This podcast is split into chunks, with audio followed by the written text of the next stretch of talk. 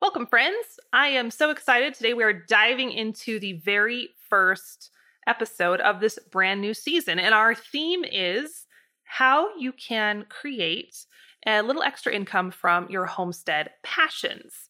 And I say passions because this doesn't have to necessarily apply to someone with hundreds of acres. Like if you are just into this idea of backyard homesteading or urban homesteading, there are lots of ways that you can provide value to your community, whether that's local or online, and help to fund your homestead goals and projects as a result. So we have a ton of amazing guests scheduled for this season. And our very first one, who I am thrilled that I get to talk to today, is someone I have known in an online capacity for many, many years. This lady knows her stuff, and I'm very pleased to be able to interview my good friend Cian Castle on the podcast today. She, along with her husband, own Farmhouse Teas. Now, if you hang out in any of the homestead circles online, it's very likely you have come across her product. She's all over the place. She's a great marketer. She is also a mom to four adopted kids from all over the world a lady with a passion for natural health, and she's an expert at designing a physical product and bringing it to market effectively. The products that the Castles offer reflect their belief that they are stewards of the land. I know we all can say a hearty amen to that, and that food is our best medicine. Each tea has been carefully crafted to not only look beautiful, but also taste great and help support small family farms. Now, you can follow along with Cian's family's journey through their vlog or on YouTube their Instagram or Facebook, and definitely go check out farmhouseteas.com for all the amazing teas. Like these are my favorite teas in existence kombucha supplies, and all sorts of apothecary stuff elderberries, herbs, the whole nine yards. So, without further ado, here is Cian, and make sure you listen all the way to the end. She has a really cool freebie for you, um, and she'll tell you how to get that before we wrap up. So, here we go. You're listening to the Old Fashioned On Purpose podcast, where ambitious people master the art of returning to their roots. Have you found yourself disenchanted with society or wishing you could opt out of the rat race? Perhaps you're craving a life that's meaningful and tangible, a life where you can create and produce instead of merely consume. I'm Jill Winger, best-selling author and longtime homesteader. Over the last 10 years, I have helped thousands of families create more connection, grow amazing organic food, and find the ultimate fulfillment through an old fashioned lifestyle. And I can do the same for you. Now, on to our episode. Hey, Cian, welcome to the podcast. Thanks for having me, Jill. So, Cian and I go a ways back, I guess. I mean, I feel like I've known of you on the internet for a long time, and you've been just awesome as I've brought things to market in supporting. And then I've loved to be able to, um, as I've promoted your teas. So I feel like we've been each other as internet friends for a long time. That's been a while. Time flies when you're having fun, right? All the stuff we have going on between the two of us. So st- let's start off. Can you kind of give um, the audience a little bit of background on how you came up with the idea for your tea company? Yeah. So we moved from the city to our farm almost eight years ago, I guess. Um, we were living in a tiny duplex that we rented from my dad, and it was on a main street. And at the time, we had three children in in this tiny. It was probably under a thousand square feet, and we needed more space for our kids.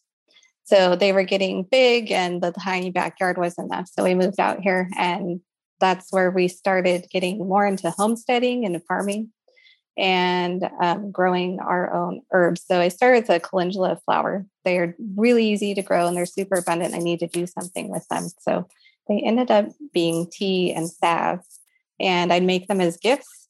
And my, as my husband would say, I'm a mad scientist, and I don't just make one little bit. I have to make a whole pile of them. So I had to do something with all of that. So we decided to take it to the market and see if we could sell it. So we started at the farmers market and um, craft shows, Christmas shows, and it was selling. So we decided to go from there. And tea was most popular because when you're at the farmer's market, a lot of people don't know what a salve and a balm is. So those are not as noticeable. Um, they don't draw as much attention. So we kind of went with the tea because that was the most popular.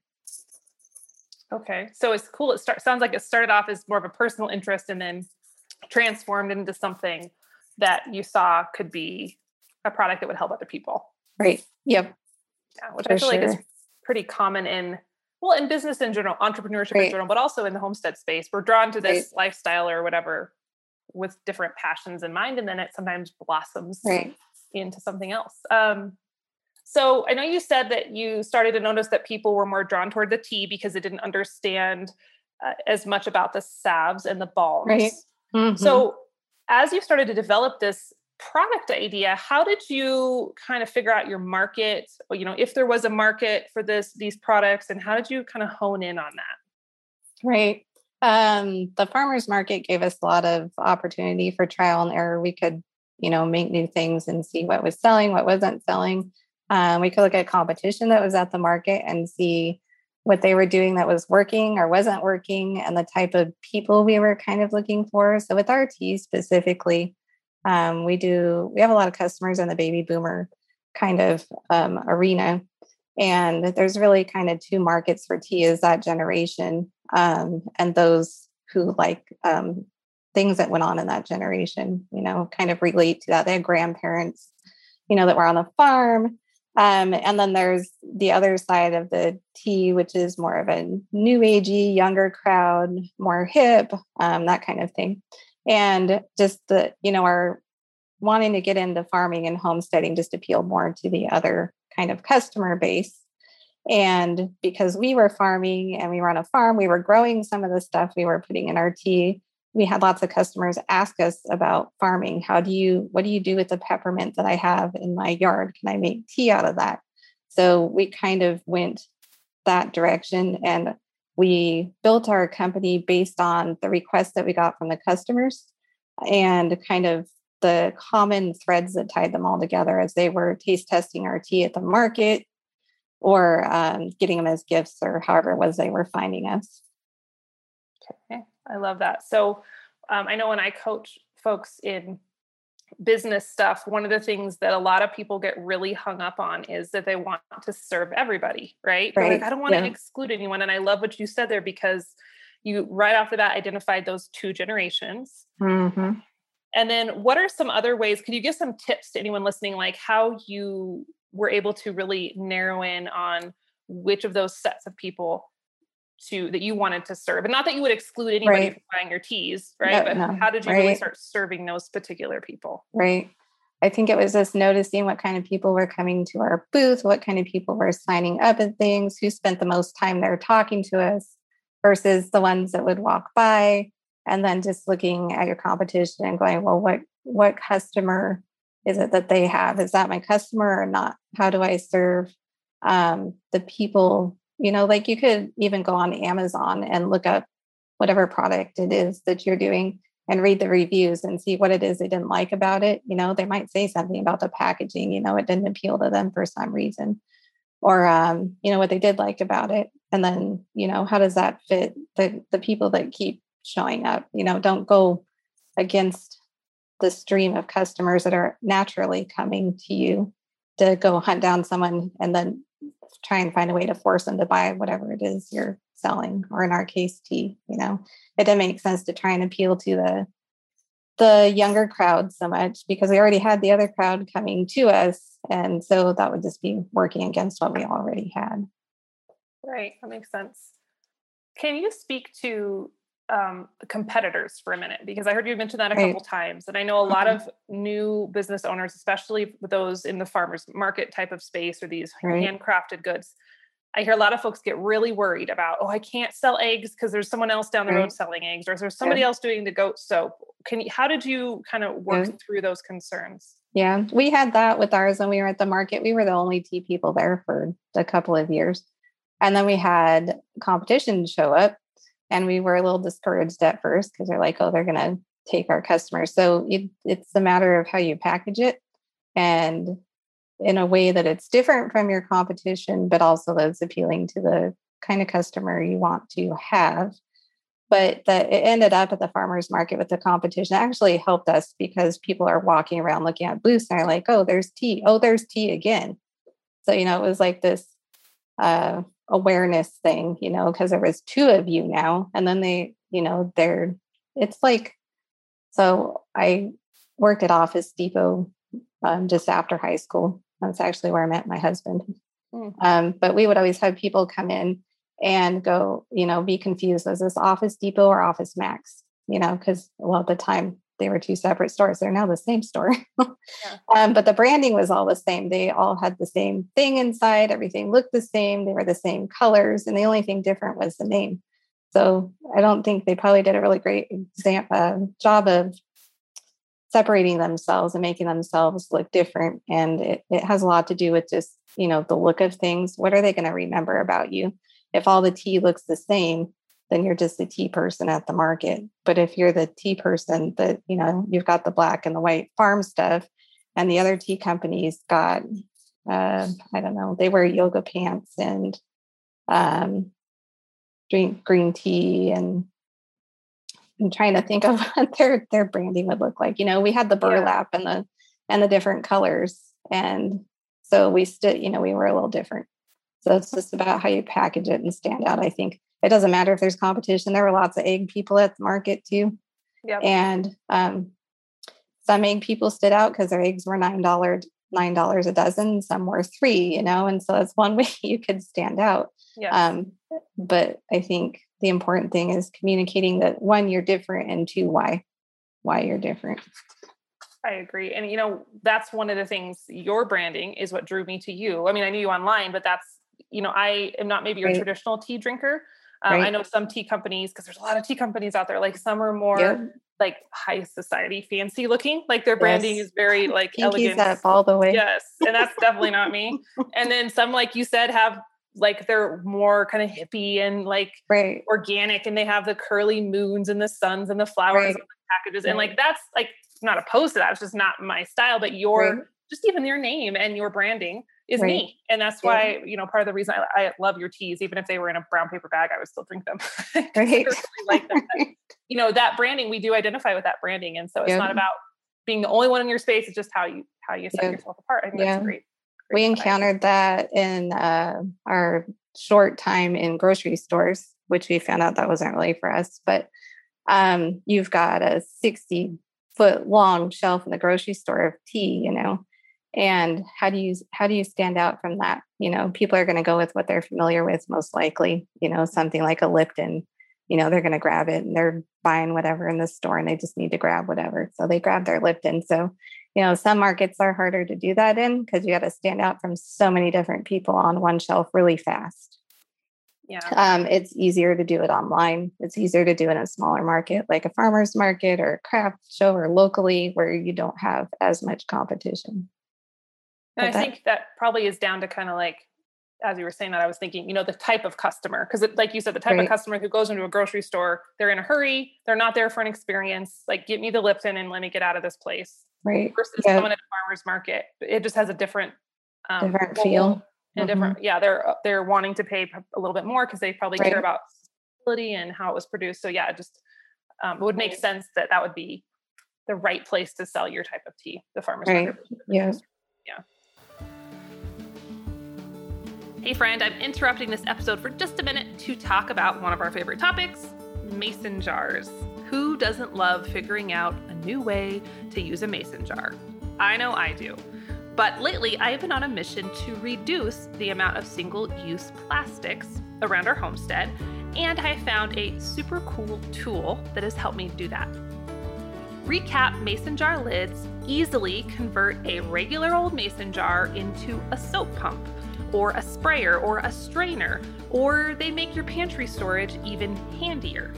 I've been using these lids to help me make kefir, to create bug sprays for my garden, and to use all the pantry supplies and herbs and spices in my cupboards. Recap Mason Jars is a super cool small company. They're based out of Pennsylvania, and of course, the lids are made in the good old US of A. When I was sharing with Recap some of the garden sprays I have been making this year, they wanted to put together a special gardening kit for you guys, my podcast listeners. It includes a pump, a sprayer, a couple flip tops, and two shaker inserts. You can use it for the garden sprays or you could use it for a million other uses, really. the sky is the limit. You can save $15 on this kit and get free shipping, and you don't even need a coupon.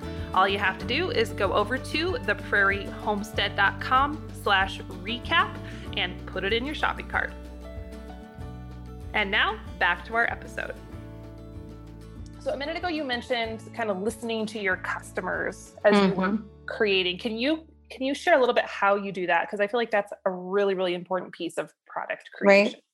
So in the beginning, like at the market, we would just talk to them, you know, about what they're doing. They would offer information, but we um, also gathered email addresses there, and then we would communicate with them through our email list. And um, we still do that now because we're online mostly. But you know, at least quarterly, we send out a survey asking, you know, what what kind of things are you looking for in our newsletter? We send out a newsletter every Wednesday, our Wellness Wednesday. We want to make sure that we're relative to what it is that they're looking for and that we're answering their problems with our content or, you know, giving them what it is that they're looking for. Um, and so we just ask them, you know, what is it you like about this? What is it you don't like? Um, we do that with tea flavors too. I'm redoing a tea right now that was one of our first teas. And um, in the beginning, we kind of branded locally and then we moved to online, and that wasn't as uh, relevant online.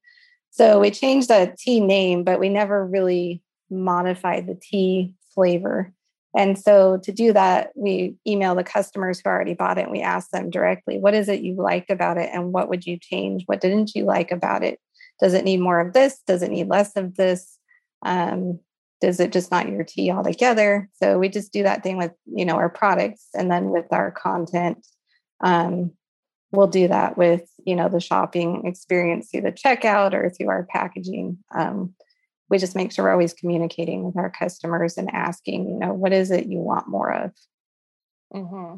i love that um, i do that a lot as well as you know just i feel like that's right. so important and like my audience gives me the best ideas mm-hmm. for products and content and podcast episodes so a yep. lot of gold there if you're just willing to listen yeah yeah and uh you know they generally give you that information. The other way um, we do that through reviews. We have lots of reviews under each of our teas, and um, that's part of our customer experience. Is that once the customer purchases something, receives it, um, my my help sends out um, handwritten thank you cards and samples, and you know, letting them know that they can review the tea and leave us. You know, we really want to know if they liked it or not, because if there's something wrong, we're going to fix it and if they liked it, that helps other people know if that's the tea for them or not. So, you know, reviews and just making sure that you don't just end with selling them the thing and then you're done. And every time I get a box from you, I always feel like you went the extra mile. Like it's just it's pretty it's beautifully packaged and you have the handwritten note in there and you have the like I always like your um tissue paper. Like it's mm-hmm. pretty the tissue paper made us famous. it's the best tissue paper ever. So it's like I always think when I'm packaging something or I'm looking at packaging, um, and I know some people hate Apple products, but like you got to admit right. their packaging is right. It's very detailed. It's yep. very detailed, and they thought about every little detail and making it this experience when you open a box. Right. And that's like how I feel when I open your teas, and I think that's really important. And it does prompt those little touches, like makes you want to leave a review, and it just creates right. Yeah, it helps keep the repeat customers coming in. You're not just done. The other day, I ordered some products, some healthcare type products from a small company. And I was really excited about them. I loved their branding online and everything, and their shopping experience was great. But when I got it, it was all thrown in a USPS bubble mailer. Mm-hmm. And I was really disappointed. First, I was wondering how it got there in one piece because I, I don't like to send things that way. I'm afraid they're going to break. There's yeah. like lotions and stuff. And then it was just disappointing because everything else was great. And then it just, the care at the end was like, okay, we're done. yes. Yeah. Details that wasn't matter. very impressive. Yeah. they really matter. Yeah. I've had those experiences too. Yeah. Um, yeah. So you mentioned you changed the name of your company, and I remember yeah. when that happened. Okay, here's a here's a silly question. How did you pronounce the old name? That's not silly. That's why we changed it. Okay. well, there you go. Bingo. It's, it, it's French. Okay. Which, you know, Americans don't tend to be we don't do like, well with that. No. Yeah. Um, it's fiacre. So Saint Fiacre. And in France, they actually call their taxi cabs fiacres. Oh, okay. So, yeah. So it was a saint and he healed people using herbs from his garden. Okay. So the backstory is why we chose the name. And we had family tell us in the beginning, "Y- that's not a good idea. but no, I was determined. I like the story. We're going to use that name. Yeah. And then, you know, our customers and their feedback again let us know, you know, like you said, how do you say that? Or, Mhm. you know, in it, and then we had it in cursive too, so it was harder to read it anyway. Right. Um, and so we did a lot of explaining there, and it, you know, it didn't really say what we did. In the beginning, we didn't start with tea. So, out of all fairness, we didn't know what we were doing in the beginning when we picked Sure. the name. But um, later, it didn't say what we did, and it didn't say who it was for. So, and then when we went online, we realized they can't say it. There's no way they're going to be able to spell it when they're searching us. So we decided it was time to change. We, you know, narrowed down to tea. We knew what we were going to do. We're on a farm. So farmhouse tea seemed like the obvious pick for that situation. And it's way easier to spell and say. Way easier. I'm I'm like embarrassed to put like I just called it Saint Fiacres. No, they did- Forever. we had lots of people do that. We had customers go and I'd look at it and like, well, that's what it looks like. And we're a farm. So why wouldn't they say that? So yeah. I have a friend who um, speaks French. It's her native language. Uh-huh. She always would make fun of Americans for how we pronounce French, Right. French words. And she's like, You guys have the worst accents. Like, we do. Like we sound like total hicks when we talk when we try to say French words. So that's what I was doing. But okay, I yeah, I love I love the new name, and I felt like as soon as you when I, I remember when you changed it, it just felt it just it just felt it like you hit fit better. nail on the head when you Yeah. changed it. Yeah. Right. One of Uh, those those light bulb moment moments. And as Dave. Ramsey says, it was one of those uh, sacred cows to shoot. It's hard to shoot those sacred. I've shot some sacred cows in my business. It's hard though. I, I get it. I mean, and Right. I think a couple good lessons here. Number one, it's okay like to change at some Yes. point. And Yeah. I know like I have this um, new program called the self-funded homestead, and I've been working with some people in it. And there a lot of folks are really struggling with naming their businesses. It's kind of like small. That's the hardest part. yeah. And they're, you know, they're like, well, should I call it with my last name or should I call it a farm or a homestead or should I talk about the product? And I know there's a lot of um, trepidation and I, you know, it's good to think through it. Like you said, you know, can people Right. pronounce it? Does it Yeah. describe what I'm about? But at some point, you got to pull the trigger. Right. And if it's an utter disaster, you can always change it. you it's better, I think, it. Yeah. to move forward than to just get stuck on the name for five years. Right. Yeah. And what held us up too is when you're getting started, you set up all that legal stuff under that name, and that creates a problem. But what we found out is that our brand can be a different name from our legal name. So it was, it was not the biggest wall to knock down, you know, like we thought it might be. It wasn't, it wasn't the stumbling block we thought it would be because we didn't have to change all that stuff. Um, we did have to change labels. We threw out labels we had printed. Um, it cost us, you know, in the end, just to switch things over. But if we would have held on to that, would have cost us a lot more. So our business would not be what it is today. Yeah, absolutely. And you have to at some point, I'm sure, decide, you know, we pay pay the piper now or pay later in Right? Yep. loss of of business. So yeah, For that sure. makes sense. Yep. So Let's- sometimes let's- you got to stop to get ahead. For sure. yep. Do a re- reroute of your path. Yeah. Let's talk about pricing for a minute because I know this is another area where people get a little bit paralyzed. Right. How do how do you figure your wholesale prices versus your retail? Yeah. So we just we just use industry standard. And I know when you're starting out, this seems kind of like a lot. So, but it's necessary. So standard industry standard pricing is your cost, your real true costs. You know, you want to make sure you include your labor, which a lot of people don't, especially when you're starting out. Um, we we tend to think more of like you know the package we put it in we want to include that cost and the ingredients um, or whatever it is you're making the label and um, all of that stuff but also your labor and then you also want to include your marketing cost and your utility cost. and that can take some you know work to figure out exactly what that cost looks like because obviously you don't know how you're not calculating each penny of your phone bill into each thing that you're selling um, so you take your true cost and then you multiply it by two, and that's your wholesale cost. That's what you'll sell you know, if you sell to a grocery store, um, another reseller, you know, for us, we did grocery stores for a little while and that wasn't our ideal spot. Um, but we still have gift shops and we have some small health food stores that buy wholesale. and so that's our cost times two. And then to get your retail cost, what we sell would be times two your wholesale price. So that's just industry standard. Now you have to look at that and go, you know, if you're really small, that your um your upfront costs might be higher than if you're doing a lot of um, product at one time because your cost is going to go down. So you might get to the end of that calculation and then look around you and at your competition and go, well, I'm like a hundred times more than them or something, you know. So you also have to look at what the market's doing and make sure that you're somewhere in there. Um, now I know some tea companies like us, they hand blend their stuff, they use local ingredients. Um, they're similar size. Their tea is less than ours. But I can't sell it for that and have a business that supports our family mm-hmm. because we have extra stuff going on um, that's more than just the tea. So um, this company doesn't put the effort into their packaging. When it goes out, they aren't providing an experience. So you got to look, you know, there's some leeway in there, I guess is what I'm saying. So you use the industry standard and then look around you and see what other people are doing. And you might have to start lower and then raise your prices. We did that.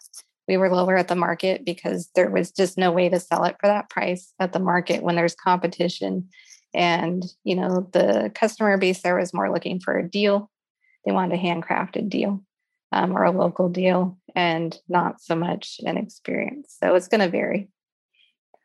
So, how do you, um, I mean, maybe for yourself or even when you're just talking with customers, when you, mm-hmm. when you run into those people who make comments about your prices, because, you know, right. I, I, know when, when you're in these farm produced right. item categories, whether it's meat or eggs or yeah. tea, it costs more than what you're going to get at Walmart. Oh, and yeah. sometimes people get weird and then that can make the seller feel weird. How do you kind of work through all those right. feelings? Right. They, you know, they'll say it's too expensive. It's not worth that. We still get that. That's okay. Yeah. And I think the the saying in the marketing and branding world is if you don't have someone complain about your price, it's not high enough. yeah. So um, we don't get that too often. Now they may just leave the website and never say anything. Um, occasionally we do get it in some ways we see that as that person not being our ideal customer because we are not we're not what they're looking for. Yeah. So um you know you go to walmart to get something that's cheap at walmart for a reason. And then you know you order something from etsy because you want a handcrafted special item. And those are two different customers. So um we just look at it like that's not our customer, that's someone else's customer. You know, they're looking for Lipton, we're not Lipton. And um, so we don't spend a lot of time maybe trying to convince the customer. We just try and show that in our branding that this is why this is the price it is because you're getting quality. Um, we do some customer education through um, uh, content on you know why quality is important why you don't want to buy tea in a tea bag because it's got bleach in it and it's got microplastics and you don't want that. And you're getting tea dust you're getting the bottom of the barrel not the top full leaf. And so you know we show them in a roundabout way why it's that expensive or why it's that much without kind of just hitting the nail right on the head and and saying you know um, just listing out our reasons. We try and educate them, I guess. Mm-hmm. Yeah, I like that. And I like just that, you know, that's not my customer. And yeah. that's okay. That's okay for them. Yeah. That's okay for you. Um, no worries. I like that. Great. And there's lots of, you know, on the competition thing, there's also lots of customers. You have lots of competition, but there's lots of customers. You know, you might have lots of egg selling competition, but you have lots of people that need eggs. And so some people are your customers and some people are the other people's customers. That's okay with me. I'm not out to sell it to everybody. So just Absolutely. those who are looking for this um, kind of product. Mm-hmm. Yeah, good, good advice. Um, do you have any tips for folks on how to make sure their product is indeed profitable and they're not just breaking right. even or giving it right. away? Right you know in the beginning there's some of that just saying get your name out there you might you might not be super profitably. There's some things you just do for free to get the, you know, you get the education. You're getting paid different. Um, but knowing your your cost is super important. Um, you know, you can make things for fun and whatever, but if you're doing it for business, you really need to know your cost, and then you need to you need to use that um, industry standard for calculating your price. And if you know what all your your business bills are and your cost is, and you're pricing it right, then you're going to be profitable in the end, and it'll be worth it. But you you don't want to just give it away. I mean, we give plenty away. yeah, you do. You I, I, You're very generous with your samples. I, I try and be pretty liberal. Um, you know, we've sent things to Canada because they wanted to try it before they paid the ridiculous shipping cost mm-hmm. for the mm-hmm. thing. And so I'm all I'm not here to just rake it all in and not care about anybody, but you do have to be able to make it profitable. Otherwise, you're not going to be able to keep doing it. So, you know, you right. eventually run out of money if it's not profitable. Exactly. So, and I know, I know makers have problems with charging for their stuff sometimes, and they don't think that it's worth that much, or why would somebody pay that for it? But that's really the true cost of being able to keep doing it and to make sure you can do it without going broke. Agree. Yeah. And then you can keep serving. Um, you right. got to be able to make that mm-hmm. sustainable long term. Yeah. Right.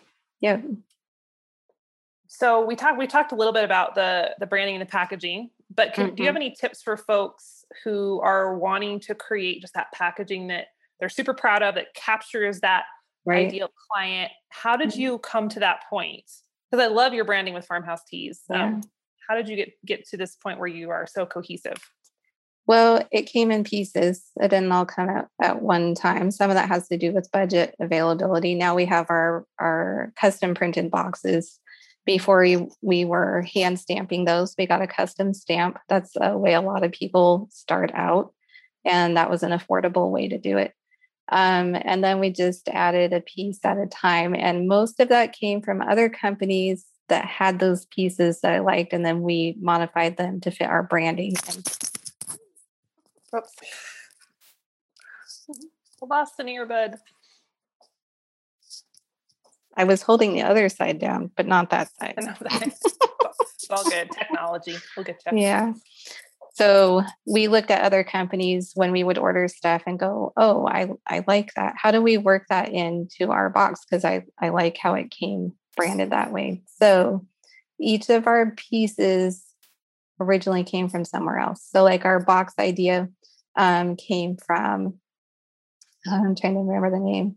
Uh, it called man boxes, man gifts. Now I can't remember the name of it. Um, crate. I'm trying to remember. Anyway, my mom sent my husband a gift that came from this company, and it was this wooden crate, man crates. That's what it's called. and um, it was this little crate that was all glued together, and it came with a crowbar, and you had to figure out how to open cool. it to get your gift out. yeah, and then the the box that it came in was just a regular brown box, but the outside says something like prepared to be entertained and cry and laugh or whatever. And it had all this stuff on the outside. So I was looking at the box going, how can I make that relate to our box? So that's where our box came from. But the uh, crate had a trick where it was glued at the bottom. And the funny thing is that you try and open it in every which way and then realize that it's just glued at the bottom. You have to turn it up, upside down to get it open.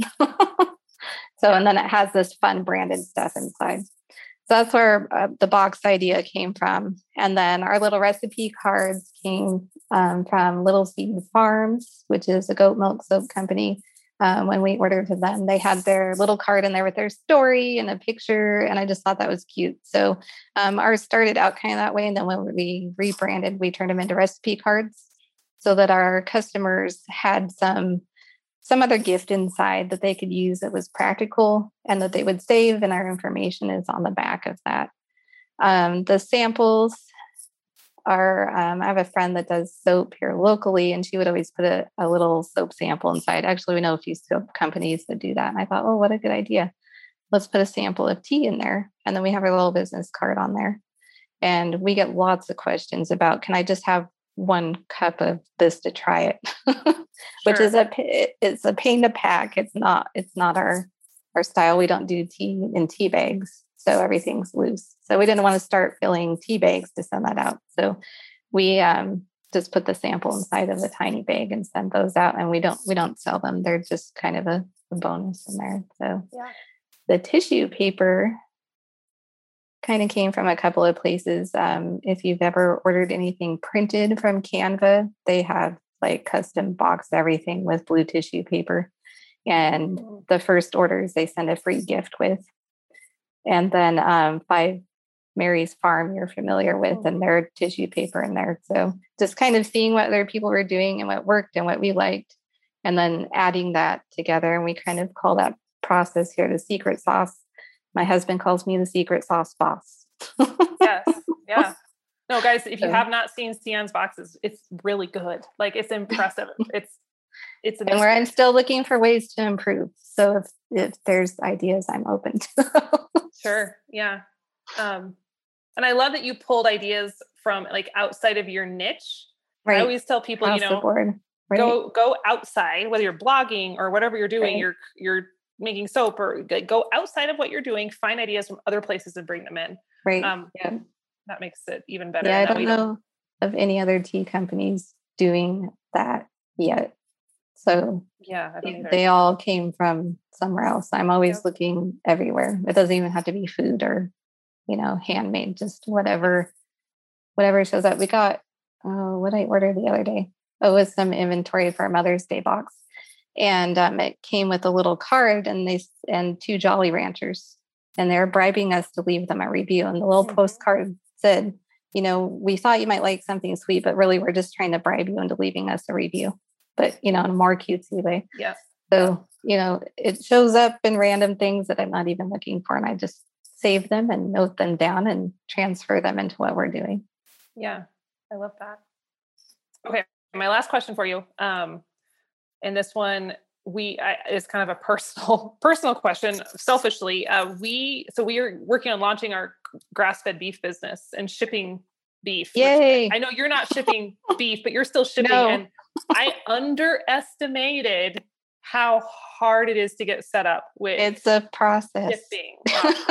so i mean i know again you're not you're not shipping frozen things but right how did you get in and understand the world of shipping right. in mass yeah so we started out probably like most people we take our package to the post office and go okay how much is it going to cost me um, with four kids in tow and uh, two boxes that that's frustrating so um, from there we went to online and USPS has like, you know, you can print out your shipping label and do that. Um, because when we started our e-commerce, we we were piecing everything together. We weren't using a system that was all set up for us, and um, I probably wouldn't do that again. That at the time, it was more affordable because there wasn't a lot of fabulous systems out there, but now there's quite a few uh, website like Shopify. I know you're using Shopify, and that's what we use. Um, but it simplifies it big time, and they will um, give you like a price for your shipping. They give you discounted shipping, and it just stream streamlines the whole thing. And then we used to like print out the labels and cut them by hand, and then tape them all on there. yeah. And you know because the you could get labels to print on the labels, but then they got to line up and your, you know, your inkjet or whatever. And then the next thing up was a label printer, but those are like $300, right? And it's really expensive when you're this tiny little thing trying to get going. But it has been worth every penny and we should have bought it sooner. So if you can like streamline it with technology and with um, something like Shopify that's going to calculate that stuff for you is just going to save you so much time and you'll just get further ahead rather than trying to to piece it all together and get it to work. So now we do our shipping by weight. Um, tea doesn't weigh very much. So uh, we are on the smaller end of like cost wise, our boxes are smaller. I know we have friends that do jam and they are in glass jars and those are a lot heavier and they tend to go with like a flat rate shipping because the cost is lower um, but you can also work at building the cost into your product cost when you're calculating your price um, Shopify also offers a way to add a percentage to your shipping, like the actual shipping, to cover the cost of your boxes and yes. uh, shipping supplies. So it's kind of a trial and error depending on your product. I know, like, you're going to ship frozen meat. That's probably one of the more complicated things to do. Yeah. Um, but there's people doing it, so it's possible. And For just sure. figuring that out. But, like, you know, a glass jar of jam is way different than my light bag of tea. Mm-hmm. So when you're packaging your product, that's probably something to consider too. You know, is this, I mean, we do that here because we carry other stuff than tea. We look at the thing and the weight and we have free shipping at a certain amount. We want to make sure that's not going to throw that off too much and that we accommodate the shipping and the price maybe to make sure we're still profitable. Absolutely. I like what you said about just sometimes biting the bullet and investing in the right yeah. tools up front which is kind of the advice I give a lot of times for homesteaders is I know you want to piece it together and build everything out of pallets and there's a time and place right. for that, but sometimes you'll actually save money in the long run and also sanity by just right. getting set up properly yeah. at the beginning. Yeah. Our new favorite quote is by Henry Ford. It says, if you need a machine and don't buy it, then you will ultimately find that you have paid for it and don't have it. Oh, that's good. That's so good.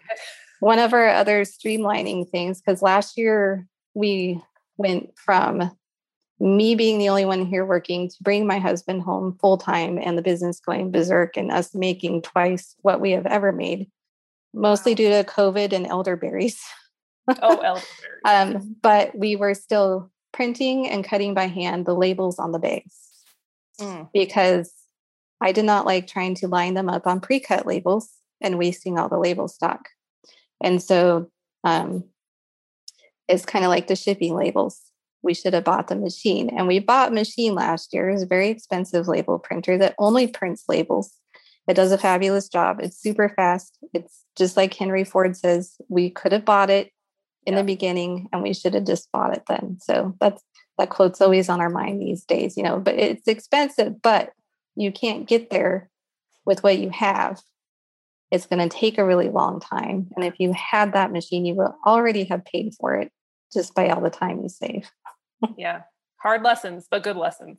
Yes. I think all business owners go through that at some point. Right. Yeah. For sure. Awesome. All right. As we wrap up, anything else you want to share? I know you also had a little freebie for listeners too. Yep, I do. I put together a little mini ebook um, called Building the Customer Experience and it's a few pages just showing you the process of how to take your customer online rather than locally and make sure that they have that personalized experience just like they would have if you were able to serve them in person and by doing that it's like the machine that you don't have you you get more time and you find more customers and then i also have a resource page for all of the places that we get our materials for making our secret sauce in our box Oh, sweet. Ooh, I'm excited to get that. Yeah. Yeah. So um, they can find that at growcreatesip.com, which is our education branch, um, not our tea branch. Okay. Growcreatesip.com slash secret sauce freebie. Awesome. Okay, we'll put that in the show notes as well. Um, so guys, go grab that. I, that sounds amazing. I'm going to go grab it myself. And then for if someone wants to just buy your tea, maybe snoop around on your branding. Where can they go to do that? Uh, farmhouseteas.com. And you're on Instagram and Facebook under the same name. Yep, under right. the same okay. and YouTube also. Yes, I forgot YouTube. Yes. Um, Sian also does kombucha stuff too, guys. So yeah, we have kombucha, some, yeah. and then we also have apothecary type herbs and supplies. So I have some of her kombucha tea blends, like I think peach ginger. Is that one of them? Yeah, peach, ginger, peach ginger, turmeric, strawberry mojito. Yep, yep. that's a good rose, one. Rosemary citrus. Yep, it's kombucha season. It is finally kombucha season. I'm ready. So yeah, awesome. Well, thank you so much for coming on today, Sian. This was fabulous. I learned a bunch. Um, I loved hearing just the thought process that has gone into creating such mm-hmm. an amazing business that you have really um, excelled at. So thank you for your time. For all of you listening, be sure to go check out Sian, farmhouseteas.com, growcreatesip.com. You can ch- check out that free PDF, and you can also find her over on Instagram and Facebook. So until next time, my friends, happy homesteading.